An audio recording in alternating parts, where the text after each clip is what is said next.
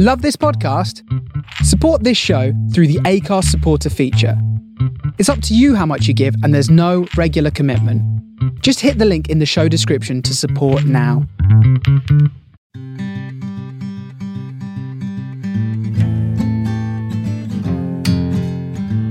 You're listening to Griefcast with me, Cariad Lloyd.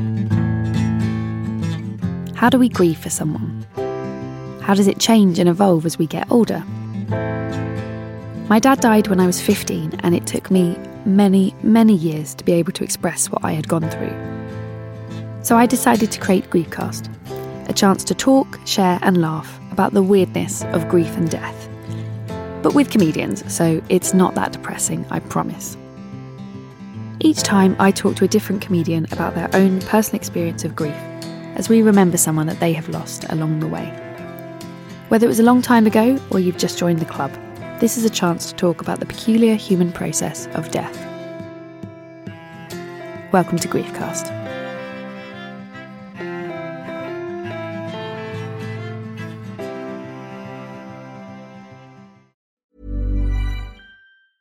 Hey, I'm Ryan Reynolds. Recently, I asked Mint Mobile's legal team if big wireless companies are allowed to raise prices due to inflation. They said yes. And then when I asked if raising prices technically violates those onerous two year contracts, they said, What the f are you talking about, you insane Hollywood ass? F- So to recap, we're cutting the price of Mint Unlimited from $30 a month to just $15 a month. Give it a try at mintmobile.com slash switch. $45 upfront for three months plus taxes and fees. Promo rate for new customers for limited time. Unlimited more than 40 gigabytes per month. Slows. Full terms at mintmobile.com. Hey, it's Danny Pellegrino from Everything Iconic. Ready to upgrade your style game without blowing your budget? Check out Quince. They've got all the good stuff shirts and polos, activewear, and fine leather goods, all at 50 to 80% less than other high end brands. And the best part? They're all about safe, ethical, and responsible manufacturing. Get that luxury vibe without the luxury price tag. Hit up quince.com slash upgrade for free shipping and 365 day returns on your next order. That's quince.com slash upgrade.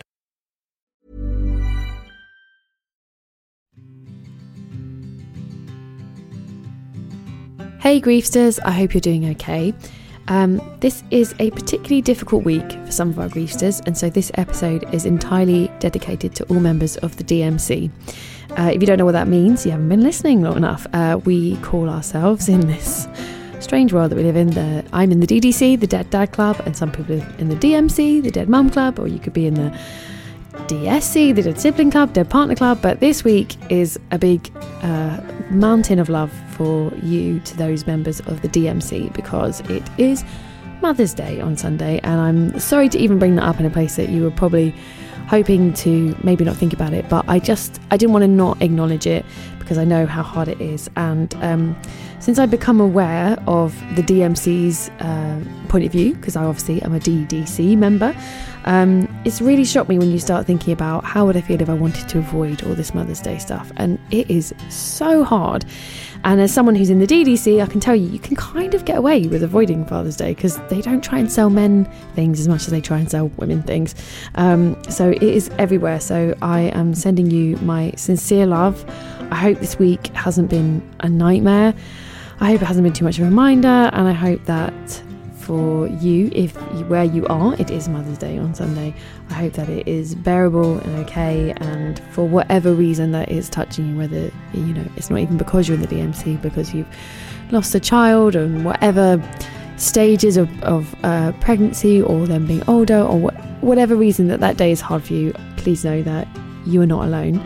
Um, we have been talking a lot on Twitter about how to help each other um, there will be a hashtag.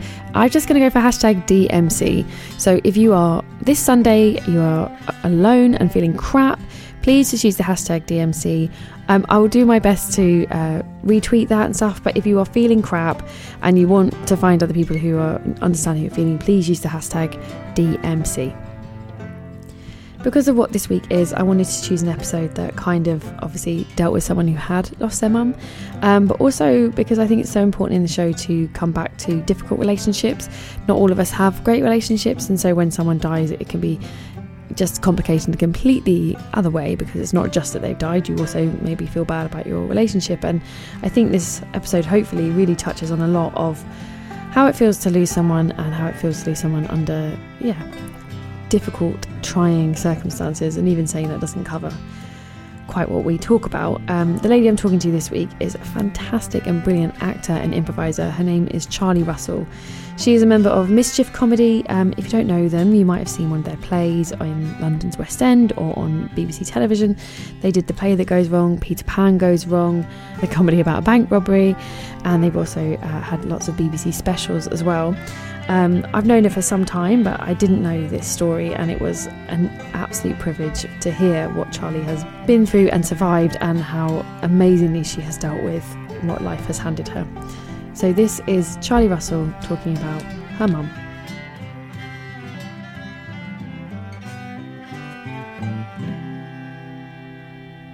Welcome to Griefcast. I'm here today with actor and one of the members of the Mischief Theatre Company, Charlie Russell. Hello. Hello. Hello.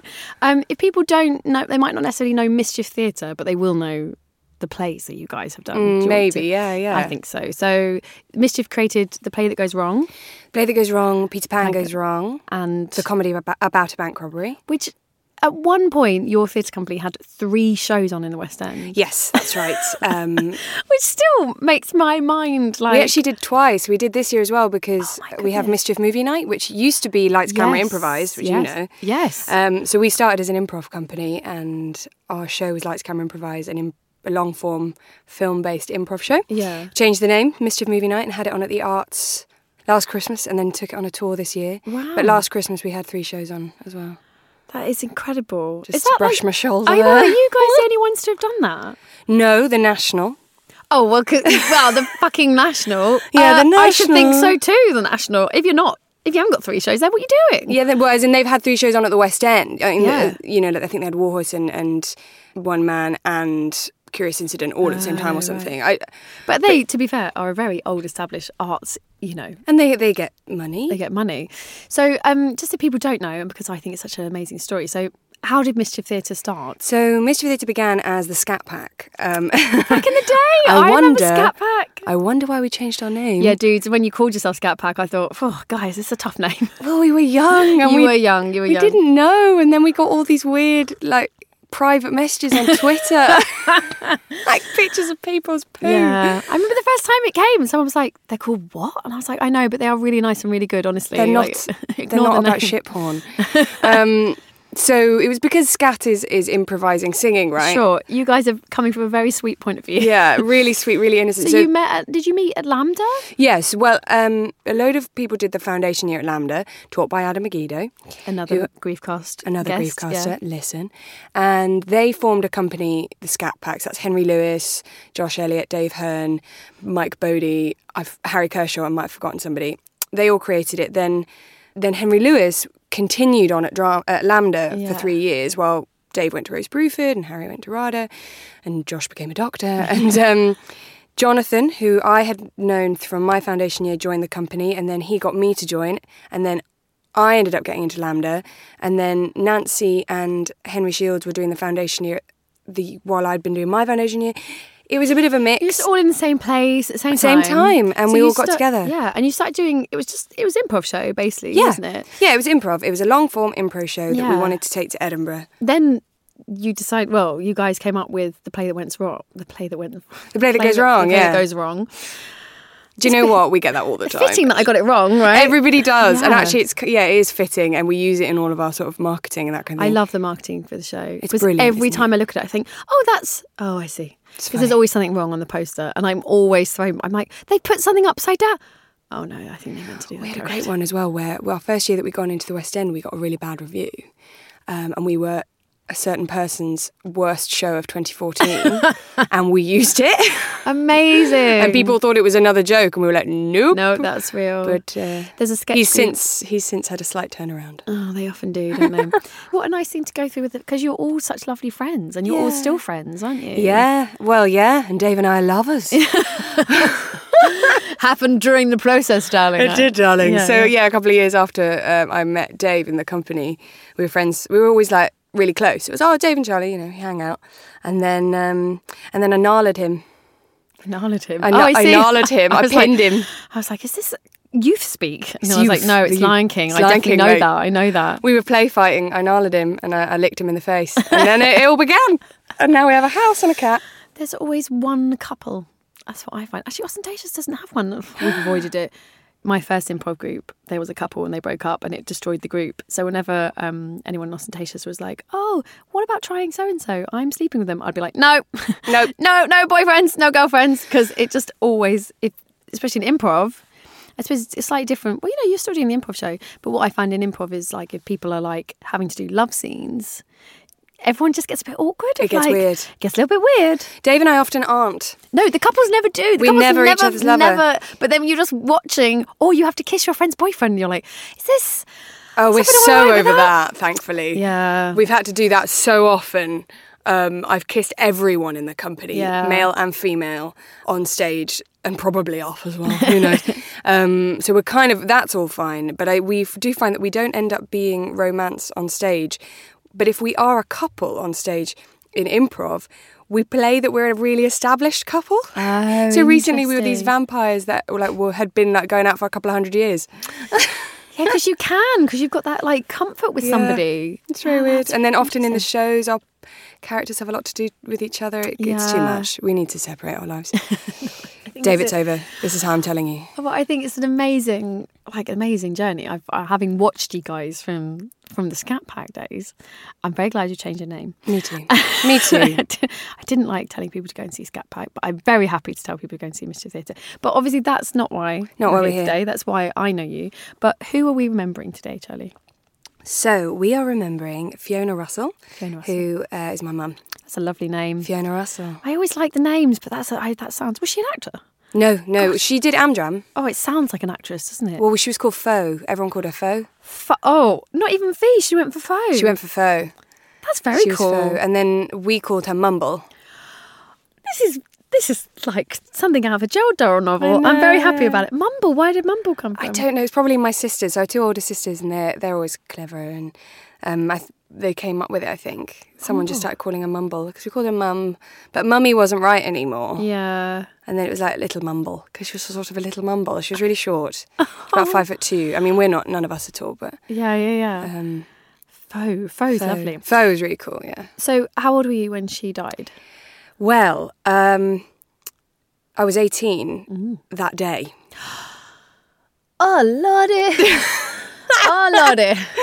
It's such a good one. She died on your 18th birthday. She did. Oh, I am Mumble. like a fairy tale character. Wow. okay, let's back up, right? So, Yeah. so okay, we have to back up from that. So, what did she die of? So, so medically, Yeah. she died of cirrhosis of the liver and and multiple organ failure. Right. Um, that was due to abuse of alcohol. Wow. Um, but that was because of, um, I believe, uh, her mental health problems. So she had bipolar. Wow. Yeah, um, and I'm not. I'm really keen to say today that in no way do I want anything to add to the stigma around um, or any shame around mental health. But also, I, it's really important that it's not dismissed or undermined. Yeah, yeah. and everyone knows how important it is that we talk about it, and um, because in a way, it was it was the stigma that kept her fighting against the fact that she had a mental health problem. She Yeah, would always say that she didn't have a mental health problem, so often tried to stop taking her medication, which then would make her worse.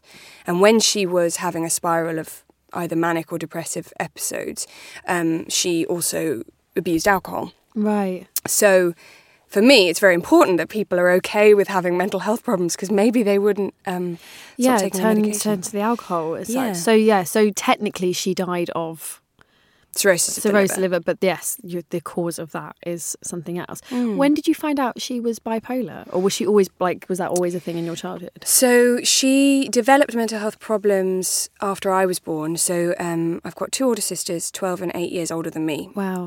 And when I was born, she started to develop it. I don't know quite how soon, but it was definitely around by the age of four. By the age, by the time I was four, I think she was first diagnosed with schizophrenia and then depression, and then bipolar is, is often the way in Right. the in the mental health profession. They, you know, it's always hard to pin down because Yeah. everything is always so um, nuanced and different for every person. you know, she she she she always used to say she might have had um, some postnatal depression after I was born, but we're not sure. She'd also had a lot of difficulty in her life, um, so it might have been beginning earlier. But we know that um, people noticed it around the age I was four, um, because. So I know this is a story about grief, but in a way I have no, to tell yeah, this course, like long yeah, yeah. story We have to like work it. Yeah, to, um, to kind of go back. Uh, so my dad was in the navy um, and was not generally at home, and my sisters were at boarding school um, due to the whole navy thing. But by the time I was born, my dad w- we weren't moving around as much, so I was at home with my mum, um, and that's when the mental health problems and alcohol began. Um, so there was a, a period of time where nobody realised what was happening, um, and so she would get uh, drunk every evening, and I would try and look after her as a sort of four and five year old. Do you remember that? Do you remember thinking yeah. like, oh, I've got to watch mummy or make sure she's okay? So it's really hard, and I, I, I have these snapshots of memory, so I don't have a full. I don't quite know the order sometimes that things come in. I also am not entirely sure what I've since built through photographs and what people have told me. Memories. It's so hard, isn't it? You just think, oh, maybe it's just a photo. Maybe it was just what someone told me, but um, I do remember knowing that it wasn't good, that mum was definitely not well, but uh, not knowing that it was something I needed to tell anyone about, not knowing necessarily that it didn't happen to other I think I knew it didn't happen to other people. Um, and so, yeah, occasionally I would um, try to help her. But usually she would put me to bed first. And then she would um, drink. And then she would call people. Um, in her mania, she would ring up anyone and everyone, including my dad, and, and have um, sort of ma- rows down the phone. Wow. And then I would wake up and, and, and sort of listen to all of that. Um, and there were a couple of, of occasions where, well, there was one specific occasion where I had to leave the house in the in, at night, or it felt like night. It might have been only eight o'clock, but it was dark outside anyway. And I went to some neighbour's house and you know asked for help. And I think another time the p- police might have got involved. So you literally went and were like, I have to go and get an adult situation. Like, Well, this was um, one night. Uh, she got really drunk, and I had slept in her bed, and then we'd woken up, and she'd um, she'd been sick, and then she said, "I'm dying." Oh um, and being about five Yeah, or yeah. six, I think I was like, "Oh, my mum's dying." If my mum tells me she's dying, she's dying. She's Yeah, not just yeah. hammered. Um, so I, I got. I remember getting into my bedroom, putting my shoes and my socks on, and knowing because I was going outside, I needed to put a jumper on. Oh, I know. And I went across the road and I looked right, left, and right again, Oh and then knocked on the door and said, "My mum's dying." To our neighbours who are lovely, and they they kind of knew, and so Yeah. they, they fixed it. Um, but eventually, um, I think it was my grandma, my mum's mum, who'd come to visit. My dad thought that because mum had asked for a divorce, Hmm. dad had thought, "Oh, I've just been such a shit husband," and he, you know, he wasn't perfect. It's just come to roost. Like it's time. Yeah, mum, yeah. hate, you know, she hates me, and we're having a divorce, and it's all my fault.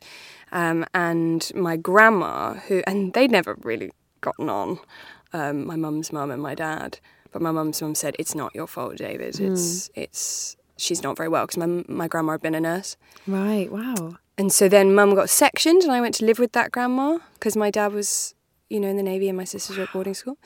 And then um, I came to live at home again. But she, thing with it with bipolar is, you know, she would she would be taking the medication and she'd be fine, and then what would happen is that sort of the really really dangerous voice that says you're better now. Mm, yeah. So you see, you don't need the medication. And so she'd stop, and then it would just sort of start again. And those spirals might be years apart, Yeah. those don't, downward dips. Um, but as we got a little older, as I got a little older, um, they started to become, the space between them became less and less. Um, and then when I was about 15, it was really starting again. And it's just so difficult because Dad and I've talked about it since, you know. She had this conversation with Dad. She was like, I'd like to stop taking my medication again because I think I'm better. She'd always wanted to stop having to take medication. So you think she felt uncomfortable with that label and Definitely. having to, yeah, you need pills because you're crazy kind yeah. of thing. Yeah. And imagine someone telling you right now, Yeah. Cariad, you're crazy. What you just did right there with the cup of tea and the biscuits was mental. Everyone thinks you're mental. You'd be like, no, I'm anx- not. I feel anxious already. Yeah, like don't Yeah. put me, don't incarcerate me, don't put me in a hospital. I'm not crazy. Everyone else is crazy, and it's horrible. But and then add to that like the stigma and the shame. She was, Especially back then. Back then. It was definitely not talked about. and also being a, a, a captain's wife and a commodore's Yeah. wife, you are meant to maintain a level of sort of, I don't know what, like prestige. Yeah, something word? Like horrible an- and an- toxic. a sort of facade, a facade Right. of everything's fine. Oh god, because we didn't talk to anyone about it. Wow. Didn't talk to anyone. And I guess your sisters were not around as much because they were at boarding school. So you kind of like not bearing the brunt. That sounds like, of course, they must have borne, borne a different brunt. Oh yeah, But like, did. but like, did you feel quite isolated? Like you were the one at home with her. I think it is just a different experience for everyone because in a way, for them being away, Oh yeah, it must have been equally awful. because something's going on at home that they don't even know what's happening, and then they'd get little calls or a, or a snapshot, or Charlie's going to live with grandma now, or we're moving house, or mum's ill again, or something, and they weren't there, and that must have been just horrendous for them. Also, they were amazing with me. yeah. I was their special little sister, and they were so good with me. But, but then yes, um, you know, I just had a lot of it firsthand. Yeah, um, and and also I I never quite shook the feeling that um, it happened after I was born, and had maybe I not been born, it might not have happened, and my sisters wouldn't, Yeah. you know, have all of this. But um, But also, it's there's so much more research now about what happens hormonally after birth, and it's very possible it did happen after she had those children, but it was you know it wasn't triggered as much hormonally, and then perhaps the last birth was more. But that doesn't. and there'd been a miscarriage as well, oh and God, yeah, oh god, I mean, yeah. and she probably didn't get any No. counselling or help to do with that. Or oh even, no, you didn't yeah. go to counselling. Counselling Yeah. meant you were crazy and you had a problem. Whereas now I believe counselling is one of the signs of a very healthy attitude and a healthy place because you are able to make a positive choice for yourself. Mm. But at the time, no, no, no, no, you didn't go to counselling, and she didn't couldn't speak to anyone about anything. She was very, very lonely and isolated. That must have been so hard for her. Yeah, I think it was really, really hard. especially like I, I can obviously I've got no one in the navy, but I can imagine that the wife of a in the navy and what you expected, and two girls at boarding school and then another young child. Like uh, you know, I've only got one kid, and the pressure on that is horrendous. Some Yeah. days I can't imagine what she must have been. Plus having a mental health problem, like it must have been really. Yeah, God, so difficult. Well, she also, I think, started to feel a little bit like the black sheep. And the, is it a Yeah. pariah? Is that the right Yeah, word? yeah. Um, and because my dad as well, you know, he's an amazing man and um, was quite a high achiever. So he was the first captain of the first Trident submarine, Right. Trident nuclear submarine. Wow. And he left the Navy as a Commodore. Um, and there's a bit of a thing, like at parties, where he would leave the party at about 10 because if he was around, all the younger officers couldn't have fun. Oh, right, so my yeah. mum had to leave too. Yeah. And so she wasn't meant to really talk and hang out with the wives of the younger officers because they were these, they were the established Commodore, people. yeah. And I'm not sure if it's like that anymore. I'm, my life is so far away from the military life now, but it was really, really hard for her. And also because she was an amazing mother. Hmm. When she was amazing. So before I, before I was born and when I was around, she was like, one of us has each won a costume competition. that she made a costume out of scratch. yeah. She was always the one with the winning dessert at something. She was a qualified lifeguard. She taught English and numeracy to prisoners in prison, prisoners in Spain, no prisoners in prison. And uh, she was a teacher as well. She trained as a teacher. She amateur pianist. She did Amdram. She had loads going on. But the big thing was that Fo was this amazing mother. And then when she got ill and her baby was taken away from her, Yeah. suddenly the thing that she had really identified with yeah, that's who I am. I am a mother. I'm re and I'm really darn good at it. Mm. Suddenly, no, you're not good at it, and that affected her later. So, even though she was still ill, it became another stick that she beat herself with, and and obsessed over. Um, you know, my when you were taken away from me. Um, but of course, when I was 14, I'm like, it's happened, mom. Come Yeah, on, like, get over it, please. Because you're 14, you just want to say that. You just want to say, please, like, it's okay. Let's just move on. Um, It's so difficult when you're a teenager to have any perspective on what an adult is talking about. Mm. Yeah, it's like when my, dad died, it was like I just, you know, I just couldn't, I couldn't see the sadness that they like. I remember, bit, maybe you had this, people looking at me with like such pain in their eyes, maybe like, I mean, yeah, it's sad, but like, why is everyone like? But you know, now you know as an adult, seeing a fifteen-year-old going through something, you think, oh, I just want to help you. You're so young. You're a little mm, child, and the mm. world is awful, and I want to protect you. But when you're fifteen, you're like, guys, what's the big deal? like, yeah. it's very difficult to because you can't, you can't have any perspective on it because you're fourteen, you're fifteen, you don't and you understand, don't, and you don't know anything else. And that's the other thing I Yeah. talk to people about, other, you know, when they were teenagers. And I'm going, God, was that what it was like? Is that what sometimes it was like for people? Because when I came home, it was just a whole new, you know, home from school or something. It was like a double life because I didn't tell anyone at school. Um, I went to a few different schools and, and I had wonderful friends and everything, and I had a great time, but I didn't tell them much.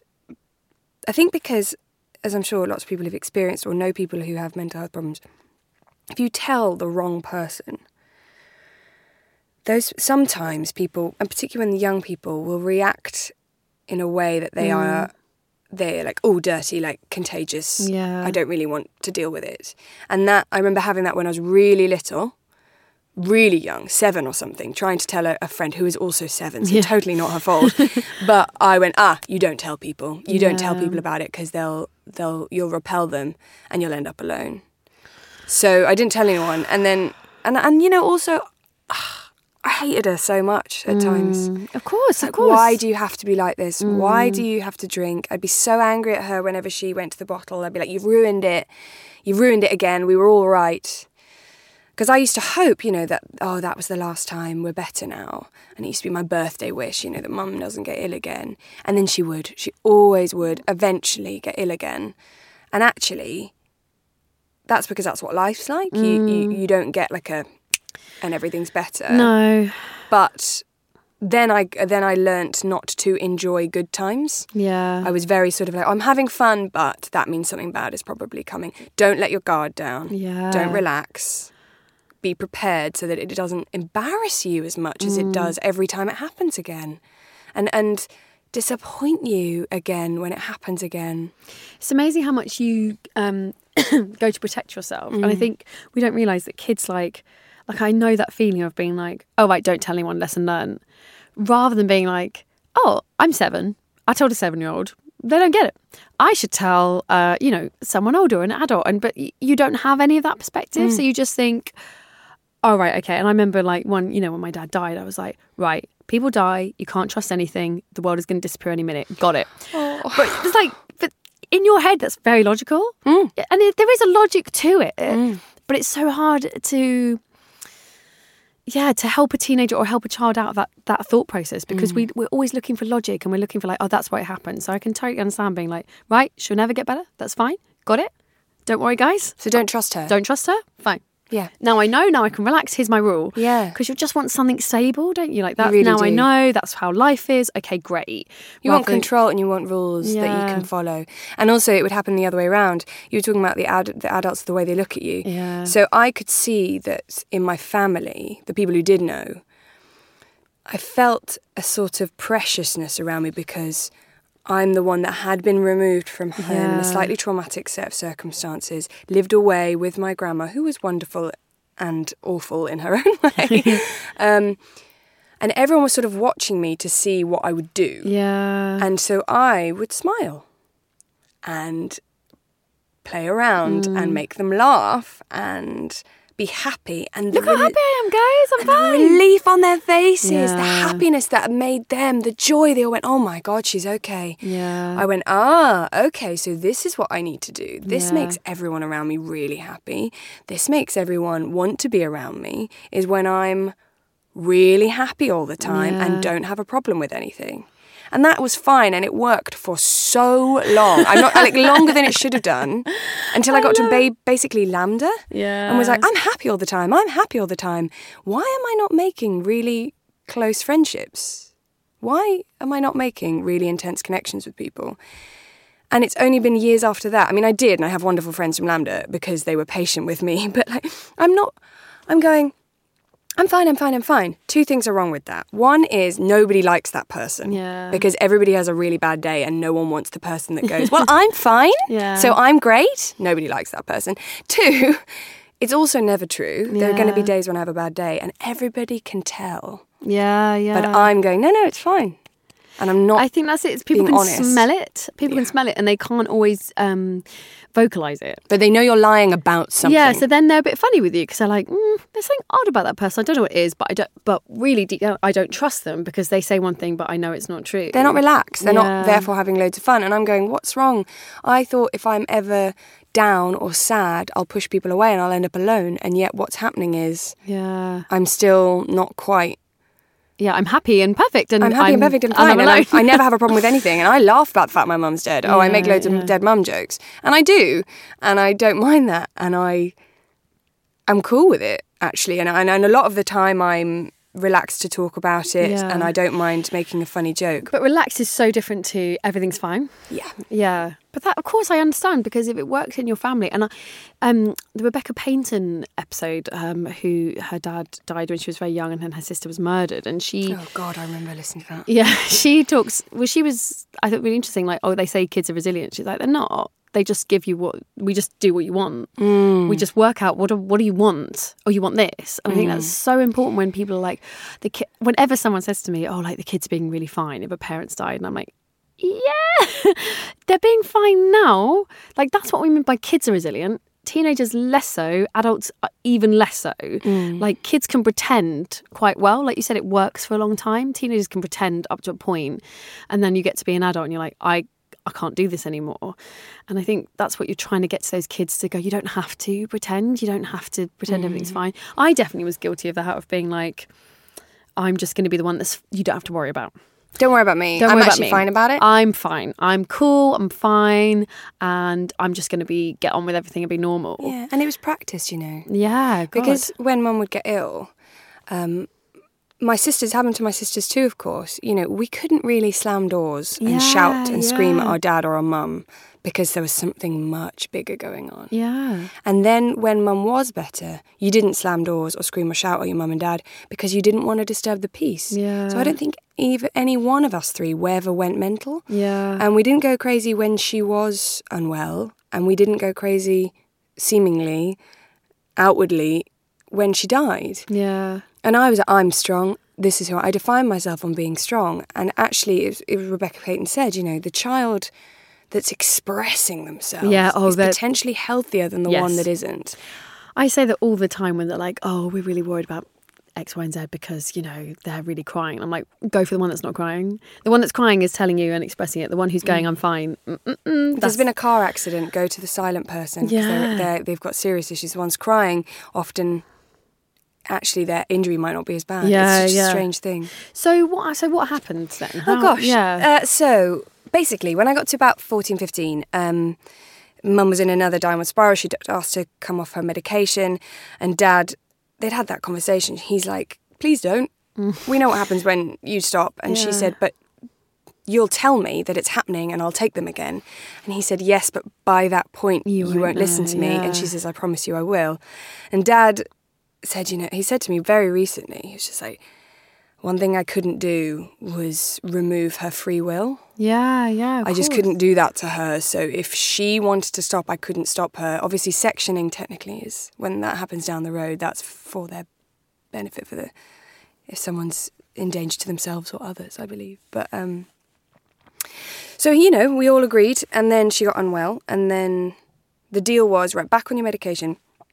But when Mum was unwell, um, Dad was enemy number one. Like he was the yeah. devil. So she said she wanted a divorce, and Dad said, "I'll give you a divorce when Charlie's eighteen and she's finished school and she goes off to university.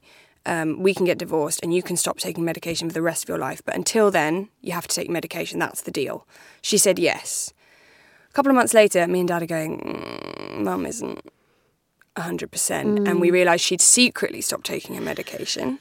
So then Dad said, okay, it's a divorce. And I know that for Dad, he was like, oh God, what am I doing? I'm divorcing their mother. And I think their relationship had obviously um, Yeah. been through it by that point. But he said, "Oh, am I doing an awful thing?" And it was me. I think I was 15. I just went, "Dad, please get a divorce. please, can we live somewhere else? I'm exhausted." Yeah. And I feel terrible about that now. No, sometimes. but it's, it's like how it's truth. It's truth. It's difficult. It's difficult to live someone with a mental health problem. It doesn't. I, I think there's no point pretending like, oh no, it was real fun. Mm. Yeah, and I was I was doing weird things. Like I was in the rowing team, which is comedy because I'm tiny and terrible at sport. And I was I was doing things every night after school, every lunch, and bef- and something before school most days, and two things at the weekend. And I was obviously trying to avoid spend spending as much time as I could at home. A teacher was looking at me like. You're exhausted. What's going on? I sort of broke down and told her everything. And then she was offering to have me at her house over the GCSEs. And my dad went, Oh my God, we do need help. Like we can't do this anymore. So he he and mum got a divorce, and so then when mum was living on her own, um, there's no one to to check her and her behaviour and to stop her. So it sort of went on a big long spiral, and she became quite a different person. Um, and I would see her once a week or once every two weeks. Did she have any help at that point? Was anyone sort of Yeah, so she'd have these um, mental health professionals, I don't really know, uh, who would come and visit her and check on her. Um, and she got some disability benefits and things because she couldn't work.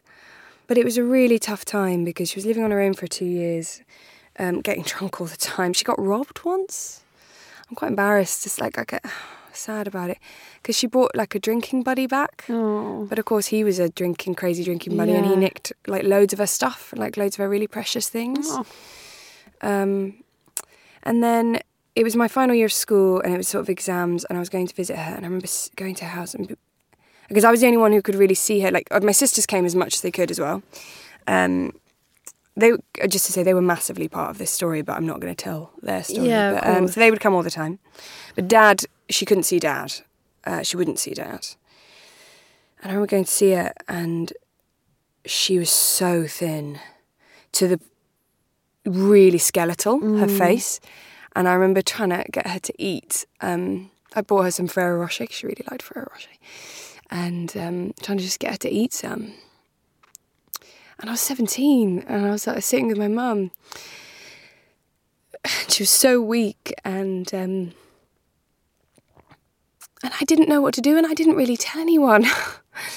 I think I told dad that she wasn't very well. I told my sisters that she was really thin. And the health people went round and eventually she got taken to hospital. But so I mean, what what the fuck are you supposed to do? Like, where's the where's the exam on that or the guidebook on that sort of situation? Like, And also, I was having a really good time at school. I had great friends, and a re- I was having the fucking time of my life at this school for, in uh, that I went to for sixth form. And my exam, my A levels were happening, and I hadn't been to see her for three weeks. And then I get this phone call from my sister, who was her written down as her next next of kin, saying she's gone into the, to the hospital. Um, and I just the night before I'd, I'd gone round this this boy's house, so I was seeing this new boy, and um, he was a bit older, and I think we might have even had sex for the first time. and then the morning I get this call from my sister, and I thought, oh god, and I sort of had to tell him what was going on and what what had led up to this moment, and I said, look, mate. I don't mind. You can get out of here right Yeah, now. yeah. Do not worry about it. I will never judge you. And he was like, No, I'm not going anywhere. And then we ended up going out for two and a half years, and he basically saved my life. wow. Um, it didn't work out for the better for both of us, but he stuck around and taught me that there was a part of me that was still lovable, and I'm so grateful to him for that. Um, so yeah, so then she was in hospital for a week, and I saw her on the first day, and uh, and then my sisters came down, and my dad came, and my dad and my mum saw each other, and it was fine, and it was actually really, really nice. And I remember dad sitting on the bed with her, and they started giggling about something because mum was a terrible smoker. She smoked like 40, 50 a day, but the fucking fags never got her, man. um, I mean, she had early onset of emphysema, but it wasn't getting her. Um, she was letting the booze do that. And uh, And so, why did they take her into hospital? Was that so she was so thin. so thin? So she so just basically wasn't. She was drinking for herself to death. Yeah. Um, and her, bo- her organs were shutting down. So that's why they then called in, and you're seeing her in hospital. They're Yeah. sort of, I guess, trying to rehydrate her and all that sort of Yeah, thing. so she was in intensive care, and then she moved to high dependency, and then she moved to the liver ward. But I remember because I was the only person that saw her on the first day. I was like, "This is the best she's ever been." And every day after that, I was like, "She's worse than the day before. Trust me, she's getting worse." But they were moving her, downgrading Yeah, her, yeah. her ward. And then one day she was on the liver ward, and I went to see her, and I, I just don't wish this. I had to feed her um, this like puree, like baby food, and she because she couldn't feed herself. Um, and I was hot. I was just. It's like my ribs just crack and cave in when I think about it. She ended up going back to intensive care. And my sisters were all, you know, the whole family was in. I think her, her sister had come and her brother had come, and they'd always had a difficult time because of my mum's illness, but mm. they sort of had a really nice time and made peace. So I don't know whether mum knew what was going on or not.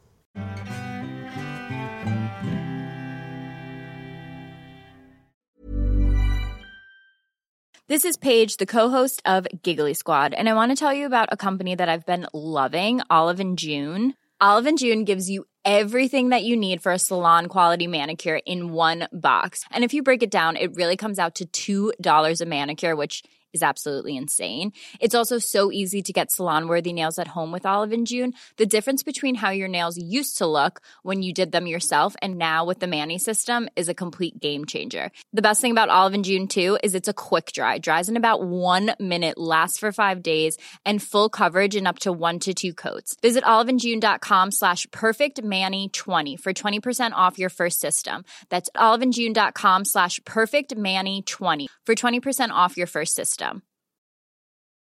When you're ready to pop the question, the last thing you want to do is second guess the ring. At Bluenile.com, you can design a one of a kind ring with the ease and convenience of shopping online. Choose your diamond and setting. When you find the one, you'll get it delivered right to your door. Go to Bluenile.com and use promo code LISTEN to get $50 off your purchase of $500 or more. That's code LISTEN at Bluenile.com for $50 off your purchase. Bluenile.com code LISTEN. Ever catch yourself eating the same flavorless dinner three days in a row? Dreaming of something better? Well, HelloFresh is your guilt free dream come true, baby. It's me, Keke Palmer. Let's wake up those taste buds with hot, juicy pecan crusted chicken or garlic butter shrimp scampi. Mm. Hello Fresh. Stop dreaming of all the delicious possibilities and dig in at HelloFresh.com. Let's get this dinner party started.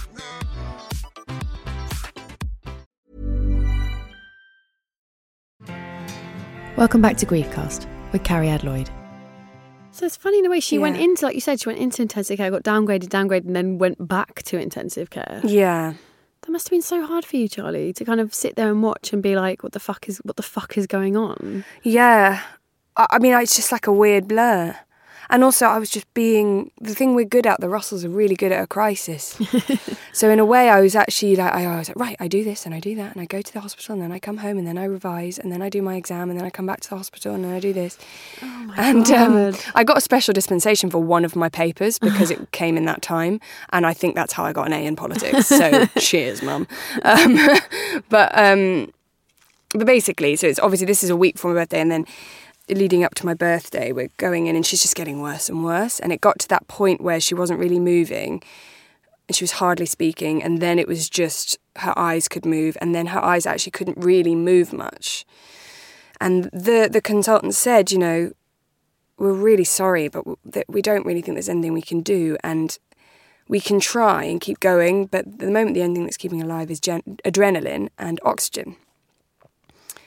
And we sort of knew what that meant. We were like, well, this is just a bit inhumane. But they're like, we'll see. We're going to wait 24 hours and see until tomorrow. And my whole, everything, I just felt the room go icy cold because we all knew what tomorrow was. Oh my god! And I know that my dad said recently, he was like, I just was going, please, Fo, come on. Just like another day, please. Not her birthday as well as all of this. But actually, at the time, I didn't give a crap. No, of course. It was just another day. It didn't matter at all. So you wake up on your 18th birthday, and you go to the hospital. I'm guessing, like Mm-hmm. first of all, and then did she die while you were there? No, so so we were at the hospital. Uh, let me think, and we'd got the call to say we're going to turn things off. Oh yeah, we were all round her bedside, So you know that people um, can hear. They were told that they can hear things. Yeah, they say hearing's the last So we weren't sure what Mum was aware of. Yeah. So we were talking to Mum as if she was going to get better. We had decided as a group Yeah. that inst- the thought of her being petrified, Yeah. but in stuck in her body, really upset us. So we thought we would continue, and who knows if this was just the wrong choice or not. The facade of she's going to get better. We just Mm. didn't want to scare her. So we were very much like la la la. You know, when you get out of here, this I stuff. stuff. understand it because you're dealing with someone with a mental health problem as well. So it's not just like We didn't know. this person's dying of cancer. It's like who knows what this person thinks is happening right Strangely, she was the most lucid she'd ever been. Wow. When she went back into hospital, not ever, sorry, but Yeah. for had been for a while when she went into that hospital. So we thought maybe she was sort of compos mentis, and then the, the consultant, poor woman, she came over, so insensitive, and she just went. So we just need to do the checks now and see if Fiona's organs are um, acceptable for organ donation. Oh my god! To you guys. It's in front of my mum, wow. and she squirmed. Oh god. and she made a noise. And I think it was my sister that went, She can hear you. And this woman had just come over and talked about harvesting her organs in front of her. And we weren't even sure she knew she was dying. And we've been told since, oh, you know, her, her memory probably only lasted about 30, short term memory was only about 30 seconds long or a minute long, and she'll have forgotten. But I think for a moment she, she was trapped and petrified. And that, and uh, it kills me. It absolutely kills me. And then, um, so there's another element to this story. It's mental. Um, so I was deputy head girl. Of course you were. Of course I was. Of course you were. Of course I Everything's fine, guys. Look how fine it is. But also, of course, I was. I was just that kid that did everything. And um, I had organised with my deputy head boy friend, not boyfriend, my friend who was a boy, who was the deputy head boy, Rob. Uh, we'd been organising the Leavers Ball, and it just so happened that it needed to be on my birthday. So the Leavers Ball was that night. And um, God. my family, we're just so weird. Like, we'll just be like, well, we've got to keep going. So they said, Navy family. That's. A, I'm smelling a bit, a bit of naviness hitting in there. Like the ship's still going. we've got to keep going. Yeah. Absolutely got to just, and We're not in the dock yet, on. my dear. Yeah. But also there was a sense of you've you've loved this school. This is the end of the year. Yeah. You've organised this thing. You you're going to go. Cinderella will go to the ball. And so there was this thing of I'm still going. And I was like, I don't really want to go, guys. And they were like, No, no, you're still going. And actually I did want to go in a way. And so the plan was um, we'd turn off everything and then I'd wait for a while. And if she died, she died. And if she didn't, I would go home, have a nap, get ready, and go to the fucking ball. Get your disco nap. Yeah. Yeah. And my boyfriend would come round and, and then I would go to this nap. No, to the ball. and um, and so we turned everything off and uh, and she didn't. She didn't die at the time. And the I'd been given a deadline about when I had to go home. And so I went home at the time I was told to go home. And she was still alive. she was still point. alive. Bloody hell, Charlie. I know. And my sisters and my dad stayed, and I went home and did obviously nothing. Um, my boyfriend came over with some presents, um, and then, but then quite quickly, my my family came home, and so I knew that she had died. And then we sort of sat there, and then I had a shower and blow dried my hair, and my sisters curled it, and I put on a dress. And I went, oh my God, people are going to think I'm so awful. No, I don't think you're awful at all. I just think I just feel you know what, I genuinely don't think you're awful. I I feel sad that you had to go through that because all I can hear is a family trying to make something normal when it really wasn't. But there's that I can totally understand that like just and I think in a way what it seems and you know, forgive me if it's unfair, it seems like it was probably more important for them that you went than it was for you. Because I imagine they wanted to see this normality and know that like we did we did what we could. We gave her a good birthday. Like we love this person. We mm. love our sister. We love our daughter. And we want her to have the thing. And so we're going to curl her hair and put a dress and send her in the car. And that's going to make us feel like we did something today other mm. than her mum died. Yeah. And you know, you are the baby of that family. And so I imagine the way it was such a yeah, there was such a a, he, a sort of healing for everybody if if this person goes somehow somehow it's all right somehow Yes, we're, we're somehow. winning we're doing something right And we're definitely the family that's, you know, I heard, I think it was Susan Wokoma's episode. Oh, yeah, You know, yeah, my yeah. dad would have done exactly the same thing. You better go and film if Yeah. I'm dying. Like, you do not wait around for me. You don't miss out on an opportunity for, for anything else. And um, so we did ring my drama teacher because she's still my very, very good friend. And she was probably the only teacher that knew. And she was going to be there because she was one of the cool teachers. So she was going to be at the ball as one of the teachers. And um, so we told one person there who um, knew, so in case I lost it. yeah yeah Um, but none of my friends, so if you, any of you listening, none of my friends knew wow what had happened. And this boy who wasn't my boyfriend, he was just my friend, but he was we were going to go together. So he picked me up, poor guy. He had no he has no idea. Um, he had a rose. It was very sweet. oh my god Went to the Leavers Ball. Uh, my friends had organised a cake, and they all, everyone, the school sang Happy Birthday. There was another boy in my year whose birthday it was. We did the awards, um, and I had an amazing time. Mm. And I know this might sound strange to people, and I'm to- people go through things in their own way, and everything's different for everyone. But for however many hours it was, none of it had happened yeah for about four hours or however long. and also it I was in a different world. It's like two parallel days, Yeah. and my mum hadn't died. In fact, none of that childhood stuff had happened. Yeah.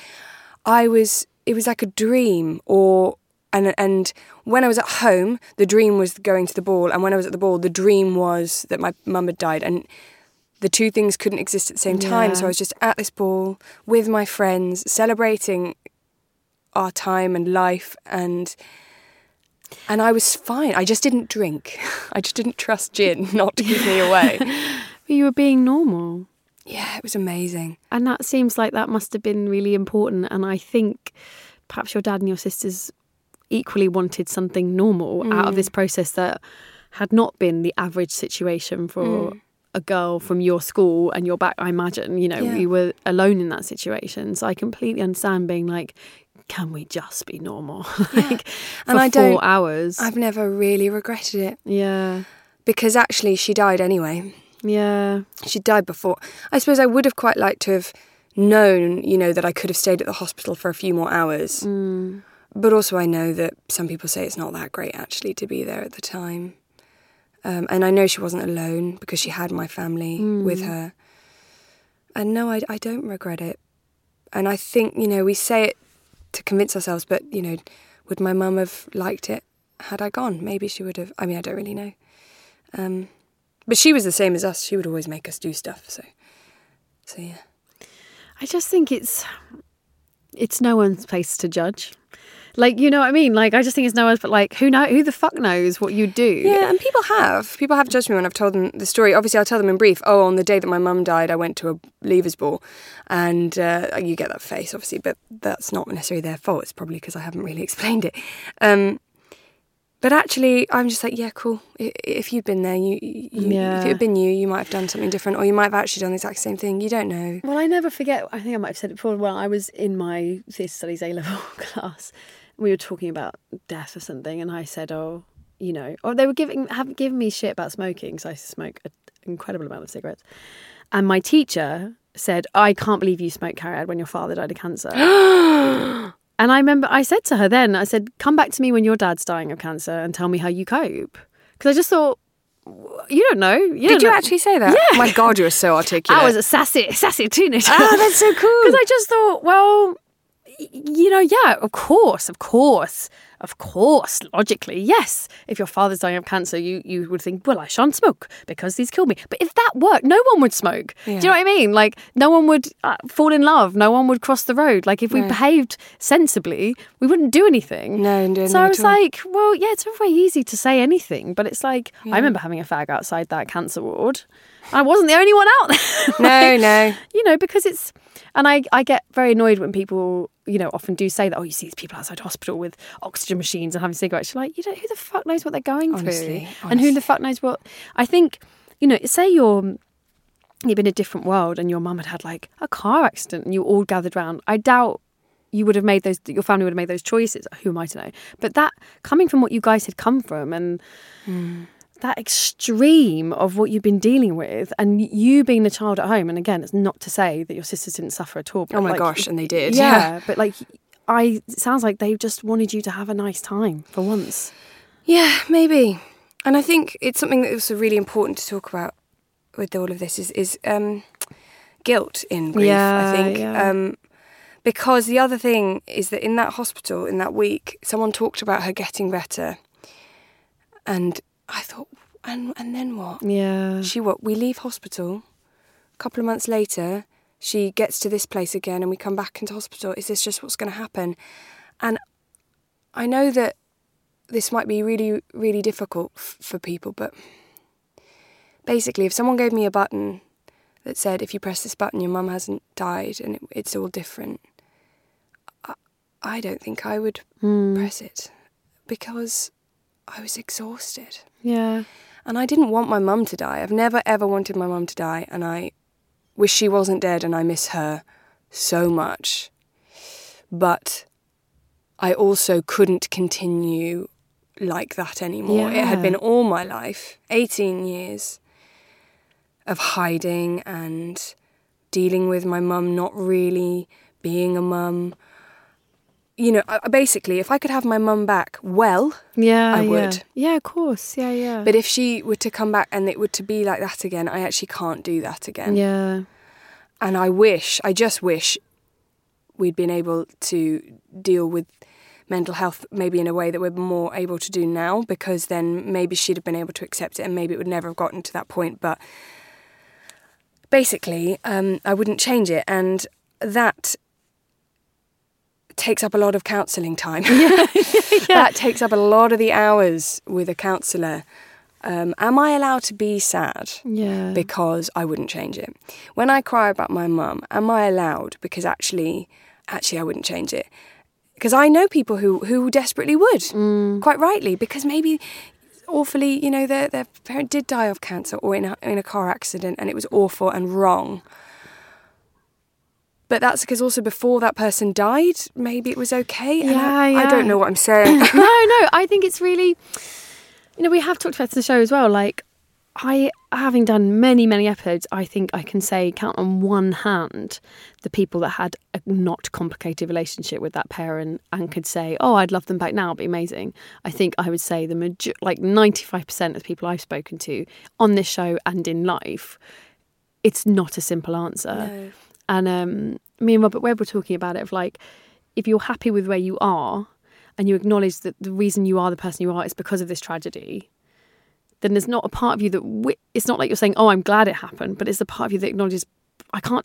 What's the point of wishing it? I can't. There isn't that button. There's so no point in wishing so it, So maybe I have to just love love the things that happened. And I think what happened to you sounds incredibly complicated. Mm. Like it's not illness is you know a physical illness is one thing and I had a very complicated relationship with my dad. And I, you know, I often think that what would it be like if he if he was here? And of course, there's part of me that's like, oh, it would be lovely. And there's another part of me going, I don't know how well we'd get on. I mean, I think we'd be all right now, but we would have. I know it would have been a very difficult road to be all right with each other because we really did row a lot, and um, and we were very similar, so that caused a lot of problems. So I think it's it's never it's the thing. I think the only people who would ever say would ever judge you for saying that are people who just don't get it, don't Yeah. get that relationships with parents are very complicated, and especially someone who has sounds was very seriously mentally ill. very seriously mentally ill. Yeah. Like, there was a point where she thought the CIA were camping down at the bottom of the garden. I mean, my, my dad being, you know, in the Navy and actually speaking Russian isn't completely illogical, but. She had some triggers. yeah, you know, and, and she thought the BBC had stolen some of her ideas.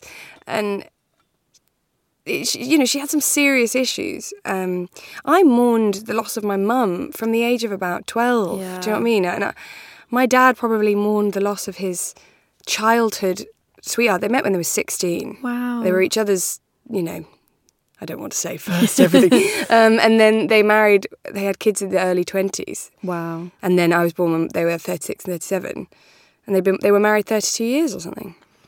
You know, but actually we were, we'd all been mourning the loss of Mumble f- for maybe 10 years, but in bits and bobs, and then she'd come back a bit, and then she'd be gone a bit. And actually, it's a, so it's it's like a car accident in slow motion, mm. you know. And I've watched people go through nervous breakdowns, and and I found that very strange because when the breakdown happens, you're like, oh yeah, that's been happening for five years. But at the time, you can't say, wow, this is really bad. You're just like, oh, that's another weird thing. Oh, that doesn't sound good that they did that. Hmm. Oh, maybe, oh, okay, they sound better. Because it's so, it's like you said, it's tiny little things that add up to hmm. this eventual going, oh shit, they're not okay. But it's very hard to grab those moments. And I think in a way we always knew it was going to kill her, but you're so close to it. You don't Yeah. think, shit, mum's going to drink herself to death. You just, you're so close, just like, oh, we need to get through today, or we need to get through this week. And because as well, because she'd had so many periods of time really fine and lucid and a great mum where she wasn't drinking, she gave her liver time to recover. So she really extended it out. Yeah. Um, but it's really difficult sometimes that I, I feel like a real fraud, you know, that people people will say if they don't know the story, oh, I bet you just wish your mum was back, you know. I know it must be so awful you just wish your mum hadn't died. And I think, "Ooh, ooh, ooh, yes, yes, that's right. And I just think, oh, I won't, I won't talk about it now. And then I worry that I'm not allowed to be in the club because I'm not distraught at all times. Um, and that's really, really hard. And actually, it was a friend of mine said to me, and it made me cry. Um, he just went, "You just chose your life, Yeah. and that's really awful. But you chose, you choose your life because you have to, because no one else is going to choose your life." Um, And what's the other option? Like, what's the other option if you Yeah. hadn't car- chosen to carry on living? It's you dying, Yeah. and like that's not what anyone wants either. No.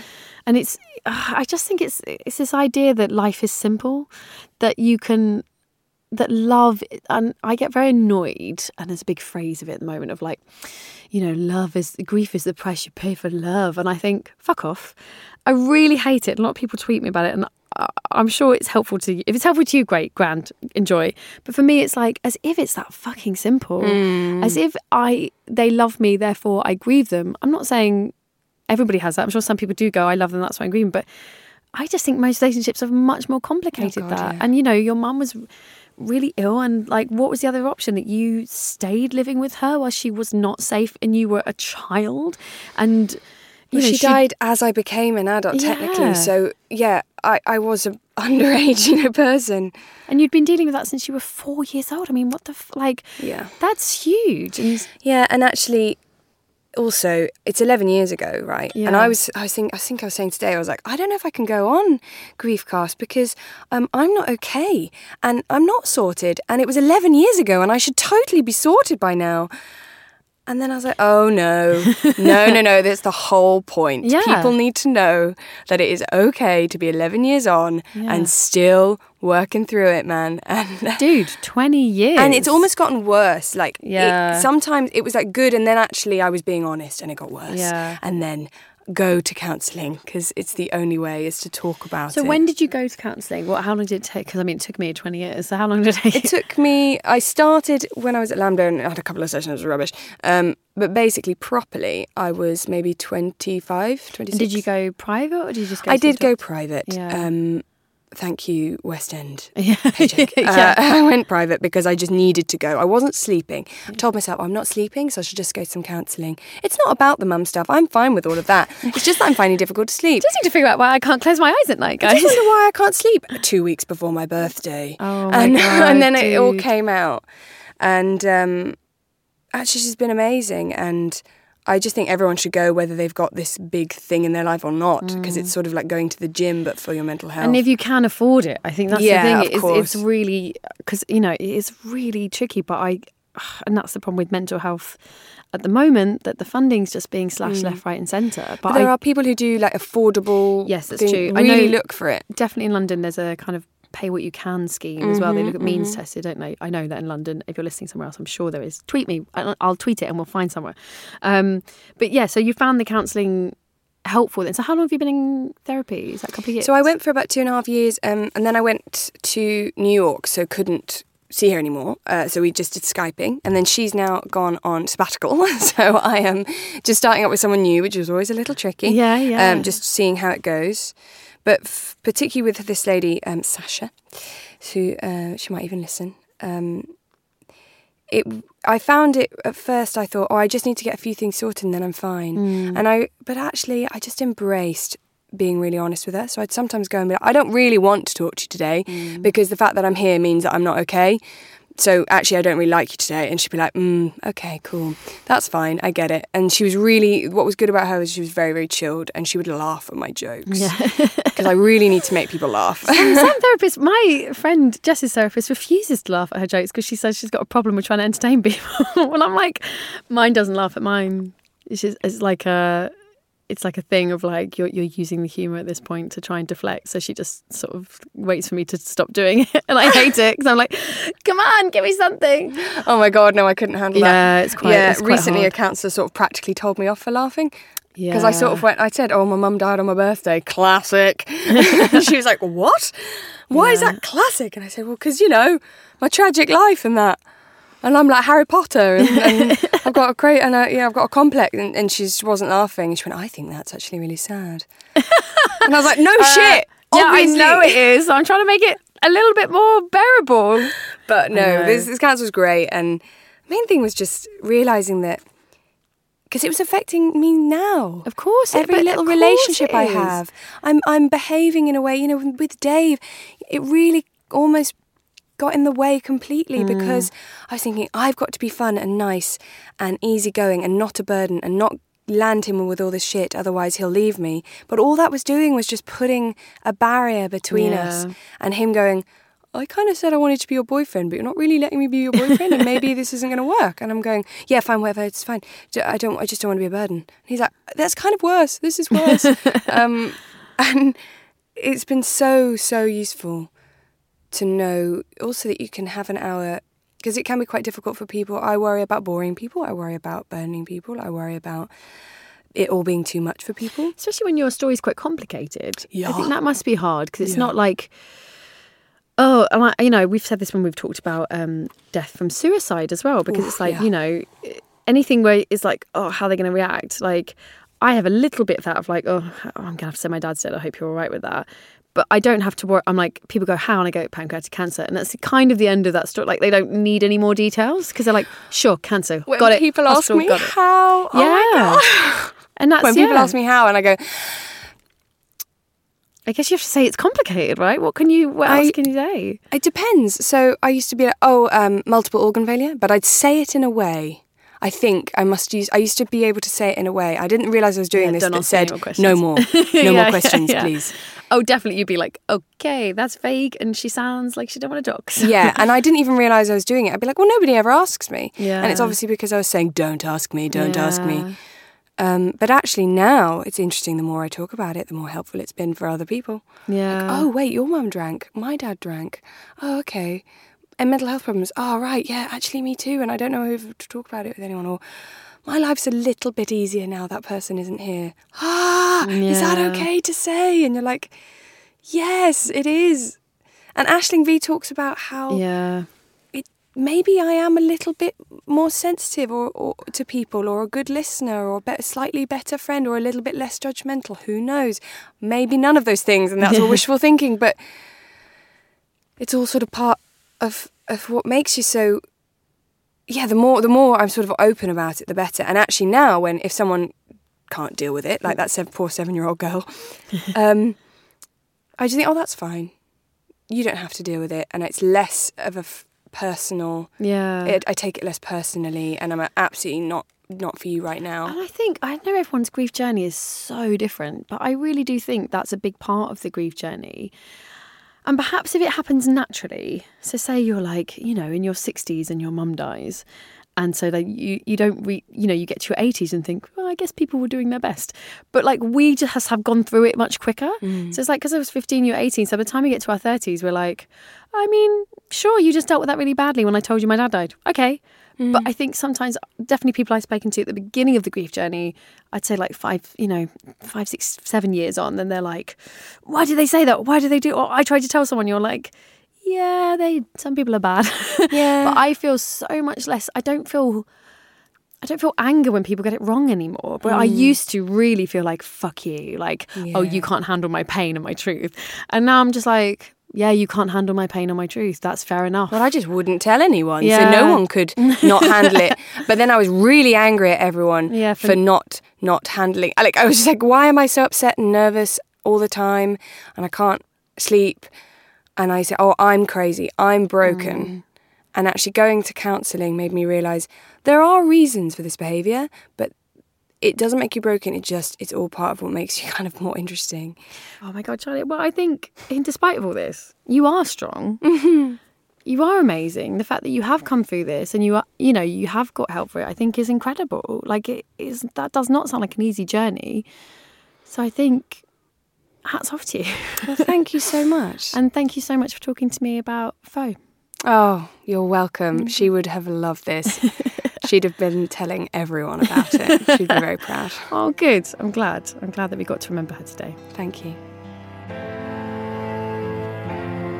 You can follow Charlie on Twitter at CF underscore Russell. That's two S's, two L's. And do follow Mischief Comedy as well at Mischief Comedy. And that's where you can find out all the information about the various plays that they're doing. They're still available in the West End. Um, they did stuff for the BBC, it might still be an iPlayer. So do 100% go and see their shows and see Charlie doing things because she is a brilliant, fantastic performer. You can follow us on Twitter and Instagram at The Griefcast, and you can email us, thegriefcast at gmail.com.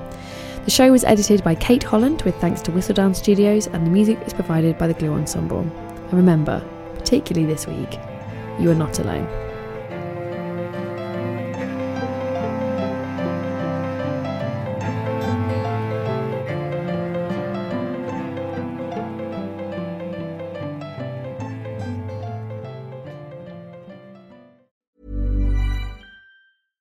Catch yourself eating the same flavorless dinner three days in a row?